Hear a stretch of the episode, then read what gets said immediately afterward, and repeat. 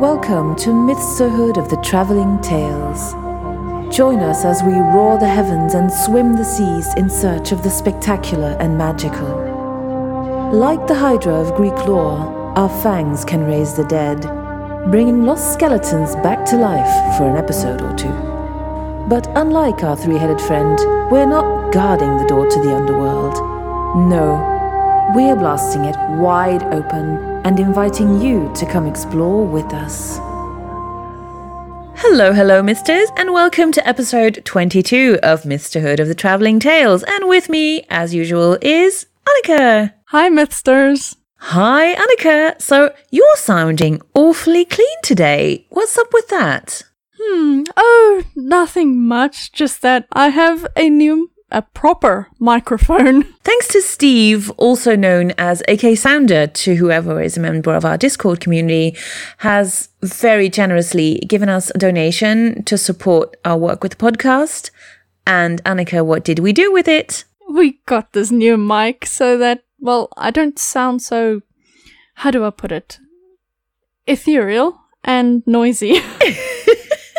Exactly. And I mean, I can already tell the difference before I've even started editing the track. So this is amazing. Thank you, Steve. We love you. We really do. So much. So much. so, um, furthermore, we would like again to remind you to join in on our Renga if you like. Um, the Renga is basically a poetry game, and the poem that comes out of it will be a part of our last episode of the season. And by joining in on the Renga, you get tickets in the giveaway that we'll be having for Annika's amazing end of season artwork. So do come and check it out. And then we get on to the episode. this is episode two of the British Isles. And Annika, what did we not need this week, but we will definitely need now? Um, the pronunciation disclaimer. yes. We will need to, yes, definitely, because we're gonna have uh, a lot of interesting names that we'll have to pronounce this time. yeah, because Wales is on the menu for today, so we need the pronunciation disclaimer for sure. yeah. Um, but yeah, let's do this thing. I'm excited. I'm super excited. Okay, so let's do a quick recap of what we covered last episode. We checked out some dragons from the northern part of England and did one quick hop over to the Orkney Islands as well. That left us with a varied menu for our mythsters, consisting of a slice of southern England and finishing off with a bouquet of dragons from Wales, Ireland, more of Scotland, and Man. Ooh, a bouquet of dragons? Like sheep are a flock, crows are a parliament, cows are a herd. I vote we name a group of dragons a bouquet.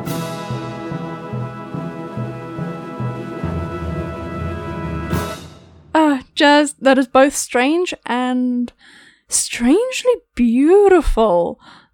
Hey, you said it first, and it's actually a great way to reclaim dragonhood as a whole from the evil role they've been shoved into so often. Oh, too true. The pen is mightier than the sword, after all. Not to mention the venomous breath. Uh. okay, but dragons, Jazz, focus. Because really, what we found proved too much to fit into a single episode. Which means we had to split yet again, leading to our first three part episode. Yeah, quite the milestone. So let's start in Sussex, as that seems to have been fertile breeding ground for dragons. right. the first one on our list is a bit of a mystery. In Sussex, we found a hill that, these days, possesses a seemingly irresistible challenge to cyclists, runners, and walkers. Bignor Hill, in the West Sussex village of Bignor. Once you make it to the top, the hill is said to offer some stellar views of the South Downs Way, and the hill's southern slope is home to the remains of a Neolithic settlement and a bowl barrow, which is sort of a burial mound. No wonder the dragon found it the ideal spot to build a lair. So much interesting stuff to explore. Sadly, there's not that much detail on the dragon itself. One distinctive feature of the size is the ridges curling themselves around the heel. Legend has it that those were cut by the ancient Celtic dragon, wrapping its tail around the heel. Like the lambton worm? Mm, precisely. Some folktales take things even more literally and claim that the ridges are the dragon's skin folds. Apparently, the dragon's lair was also quite close to the ruins of a Roman villa. One source hypothesizes that the legend symbolizes a stubborn remnant of Roman occupation, or that it signifies the Christian demonization of pagan customs. However, as plausible as it sounds, I only found the one mention, and that was not in an in depth article, so apply grains of salt where needed. Fair, but luckily Sussex is not a one trick dragon. I mean, as Michael O'Leary says in his book Sussex Folk Tales, just look at the pub names George and Dragon, Red Dragon, Green Dragon, just Dragon. They've apparently even got a town called Dragon's Green, a tiny little slip of hamlet in the Horsham district of West Sussex. I looked it up on Google Maps, and let me tell you, it looks stinking cute and green. Oh man, I'd love to move there just for the name.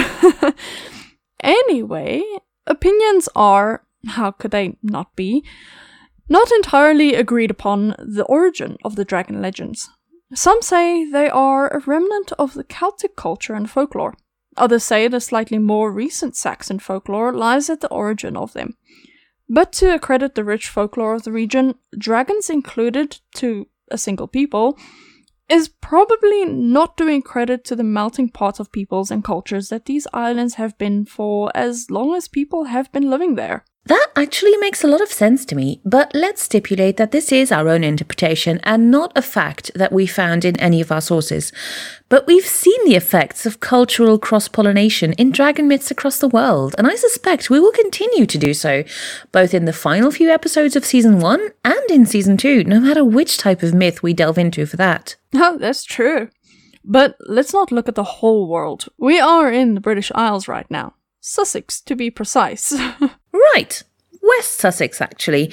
We see little or no dragons in the rest of the region, either because there were none or because their stories never got recorded. So, first of all, a reminder these dragons are not the redeemable kind. Serpents were seen as very unlucky, and dragons, by association, were equally unloved and unappreciated. A bloke named Ethelward in 770 AD said, monstrous serpents were seen in the country of the southern Angles that is called Sussex. They did find iguanodon bones in close to the place where one of the Sussex dragon legends played out, though. Tilgate Forest, I believe. Perhaps people were of the opinion that there, where there's smoke, that there's fire. And where there's bones, there's dragons. Precisely. And close to and close to the Tilgate Forest, we've got St. Leonard's Forest, also near Horsham, where the little town of Dragon's Green is located. The town lies directly northeast of St. Leonard's Forest. Apparently, this ancient forest was home to a French hermit in the 6th century. His name was, um, St. Leonard. How original! yeah. He was, of course, sadly, a dragon slayer. Again, Highly original. I know. But this dragon didn't go down without a fight. He injured Saint Leonard, and God made white lilies grow where the saintly blood drops fell. He also asked Saint Leonard what he wanted in return for freeing the local folk from the dragon. He requested that snakes be banned from the forest and that the nightingales would go silent because they disturbed his prayer. Ah, seriously, it's just so typically human to expect all of nature to accommodate our lifestyle and preferences. yeah. See, that's why I prefer spiders. and dogs. And cats. And dragons. Oh, of course, yes. Anyway, there's no actual extant record of St. Leonard ever having visited Sussex. He was a French saint and martyr. How the legend ended up attributed to him is a bit of a mystery to me. I found vague hints at that, but nothing really concrete. Hmm. There is, however, a fragmentary record of traditional rhymes regarding this particular forest. Here the adders never sting, nor the nightingales sing. Still makes me sad to think of the bird song being silenced. It sounds like a prayer all its own to me. Besides, If one were to believe in a god that had created the whole world and all of nature, it would be safe to assume they had created both nightingales and adders and liked them as they were, and where they were. Anyway, a second story, much more recent, if you can call 1614 recent.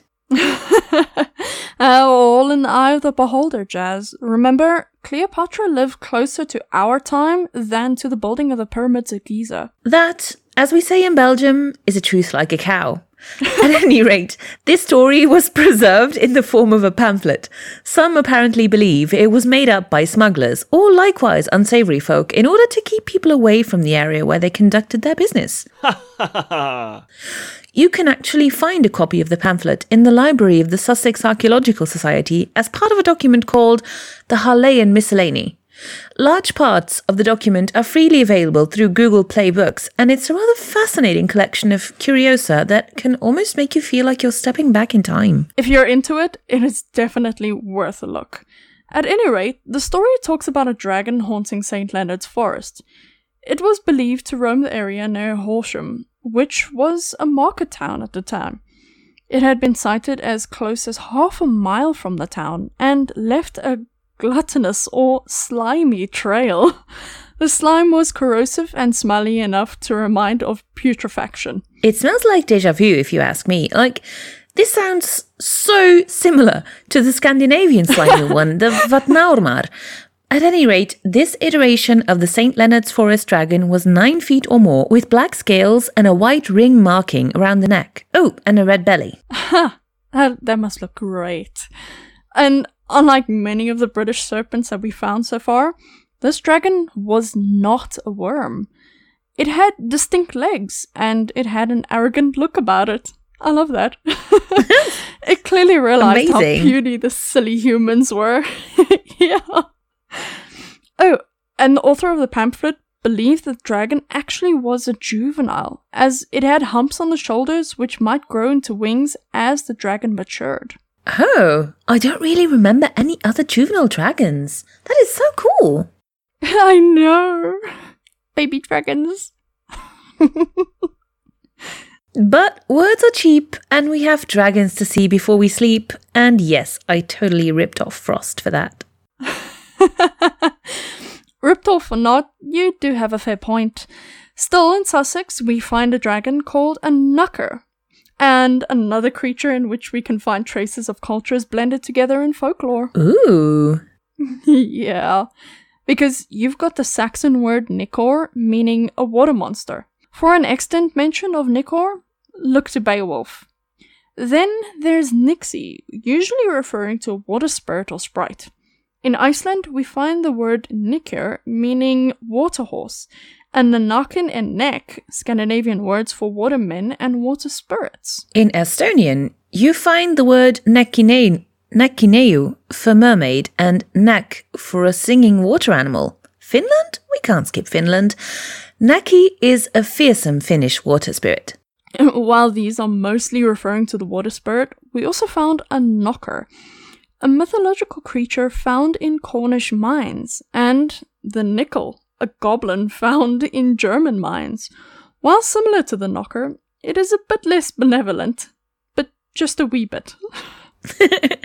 well, we can keep going, but I think we've made our point. So these knuckers lived in what was called knucker holes, basically pools or ponds. One famous knucker hole lay near the village of Lyminster. It was believed to be bottomless, but nowadays we're pretty sure it's about nine meters deep.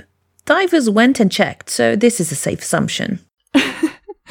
The pool is fed from an underground spring, which keeps the water clear and at a fairly constant temperature.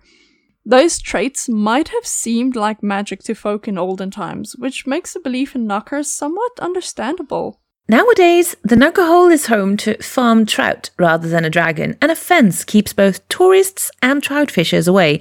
But people used to believe the water had healing properties as well, and used to bottle it as a cure. And they risk life and limb to do it, as they were convinced the Knucker was a dangerous beastie. It went on rampages, killing humans and livestock alike, though some claim only fair maidens were at risk. And while it was a water monster, it could apparently fly, which means the ram- rampages could cover a fair bit of distance. And of course, the Knucker too fell victim to a brave dragon slayer, though the legends can't agree on whether he was defeated in combat by a wandering knight Ho-ho! or tricked with poison pudding or pie by a local boy called Jim Pullock or Jim Pulk. Aha! In one of the latter versions, Karma is a bitch, and Sneaky Jim forgets to wash the dragon's poison off his own skin and dies. Reminding of the tragic ending of Peter Loshi and his dog. Hmm. But Lyminster's Knuckerhole was far from unique. According to the Sussex Dialect Dictionary, oh, that's a mouthful. According to the Sussex Dialect Dictionary, knuckerholes are springs which rise in the flat lands of the South Downs and were believed to be bottomless. They can also be found at Lancing, Shoreham, and Worthing, among others. So, as fascinating and varied as Sussex dragons are, we've used up the length we usually reserve for an episode, and we've not even moved beyond the boundaries of West Sussex. Okay, how about we move to Herefordshire, in the West Midlands? To the delightfully alliterative story of Maud and the Mordiford Wyvern. And the story is rather unusual. In the village of Mordiford, a young girl named Maud found a baby wyvern while out on a walk. She took it home and adopted it, which I would totally do too. She fed her wyvern with milk, but as the dragon matured, it developed a taste for human flesh. Despite regular banquets consisting of Mordiford townsfolk, the wyvern remembered Maud's kindness and refused to eat his foster mother. Mm, and rightly so. Such a good dragon. Yeah. um, so Maud kept trying to keep the dragon from killing more people, but she didn't make much headway. In the end, the locals saw no other option than to vanquish the dragon, and again we see a few different versions. For example, a member of, or someone loyal to, the Garston family ambushed the wyvern. Another version tells of a condemned criminal who consented to an attempt to face the dragon in exchange for not getting executed. I'd say that's probably a fair trade. Although that's of course going to depend on the crime and the amount of remorse the criminal displays. But yeah. And these stories survived mainly through oral storytelling and became a fixture in local folklore. A portrait of the dragon graced the wall of Mordiford's village church until 1811, where the vicar at the time ordered the destruction of the dragon's image, as dragons were considered a sign of the devil and didn't belong on the walls of holy buildings. Blasphemy, if you ask me. Wholeheartedly agree. And a reproduction of the painting is now apparently displayed inside the church. And in the 1790s, a version of the story finally got recorded by a certain Samuel Ireland when he visited Mordiford.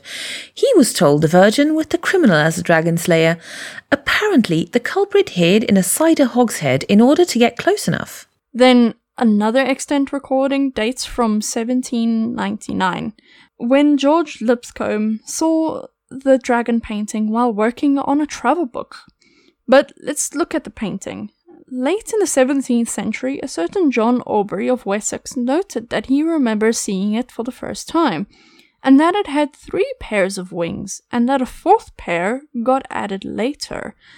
A sketch by Thomas Dingley apparently depicted the dragon as having four legs as well as wings, and a serpent like torso. It's not until a later painting dating from the 18th century that we see the typical image of the wyvern, with two legs and two wings. Well, this story is kind of bittersweet for me. I love the image of Maud finding a baby dragon and adopting and raising it, but she must have felt so torn between her love for her dragon and seeing that it recognized her, but also having to witness the attacks on livestock and people, often even people she must have known. Yeah, that can't be easy. But anyway, what do you say if we move from England to another part of the UK? Because if there's one culture within the UK you can't overlook when you want to discuss dragons, it's Wales. Oh, yeah. It's such an indelible part of Welsh culture and the Welsh identity. It's not for nothing that the symbol of the dragon takes centre stage in Welsh heraldry. The red dragon depicted in the Welsh flag actually appears alongside a white dragon in the Mabinogion, which is one of the earliest available examples one can find of British prose. It's basically a collection of Welsh mythology. Okay, side note, since we're now in Wales, I actually had to go and look up pronunciation guides because they've got this thing where they put a double L at the beginning of a word and it doesn't sound like an L at all. I knew that much, but I had no idea how to produce the sound. But all hail the mighty YouTube. I'm not saying I perfected it, but it's at least close, I think. So here goes. It's in the Mabinogion in the story of Lludd and Llefelys. I think, to be precise, that we encounter these two dragons. Do you think that sounded all right? Uh, I think so. It sounded pretty much like how the YouTube video instructed it to be sound. Right, so on to our two brothers. I'm not going to co- name them again till I get a break. Okay. Well, the red and white dragons were locked in battle, and a fierce one at that.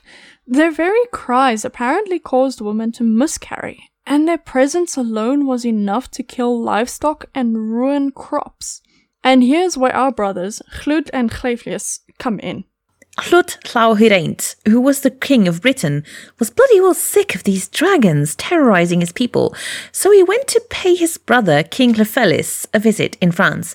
And this Llefelys was apparently wiser in the ways of dragon fighting, or dragon trickery, as it turned out. He told Lludd to fill a pit with mead and cover it with cloth, which Lludd did. The dragon started drinking and fell into a drunken stupor. Though I fail to understand how the covering it all with cloth factorized into their strategy. Hmm, good point. At any rate, cloth or not, it worked. Lludd managed to imprison the dragons in Dinas Emrys, a wooded hillock in Wales, before they sobered up. The dragons and the effects they were having on Lludd's subjects were actually only one of three plagues, and Llefelys told him what to do about the others. And all's well that ends well in the end. And this myth too could well have served as a metaphor for the many invaders the proud Welsh have had to suffer. One interpretation is that the red dragon represents the native Celtic inhabitants of Britain, while the white dragon stands in for the Anglo Saxons of Germanic descent, who began to invade England in the 5th century. Then there are those who link the story to the Arthurian legends through Arthur's father, Uther Pendragon. The name supposedly meant dragonhead. Geoffrey of Monmouth mentions this version in his 12th century Historia Regum Britanniae, as well as a prophecy attributed to Myrddin, also and perhaps better known as Merlin, of a long fight between a red and white dragon, symbolizing the historical struggle between the Welsh and English. And here, upon leaving Wales, is where we bid the mythsters goodbye yet again, I'm afraid. Alas, 'tis true. I mean, I am loving all this detail so, so much, even if so much of it is about slaying dragons rather than treasuring them. But yeah, stay tuned for episode 23 and another bouquet of dragons from the Isle of Man, Ireland, and Scotland. And until then, we wish you days like dragons greeting clouds. Later, mythsters. Hello, hello, mythsters, and welcome to episode. Shit. 22? 22. I think. Wait, Yay! I got it right! Cows are a parliament. Crows. Cows are parliament. well, They should be. a- they fucking well should be. there's a lot of bullshit there, so yeah.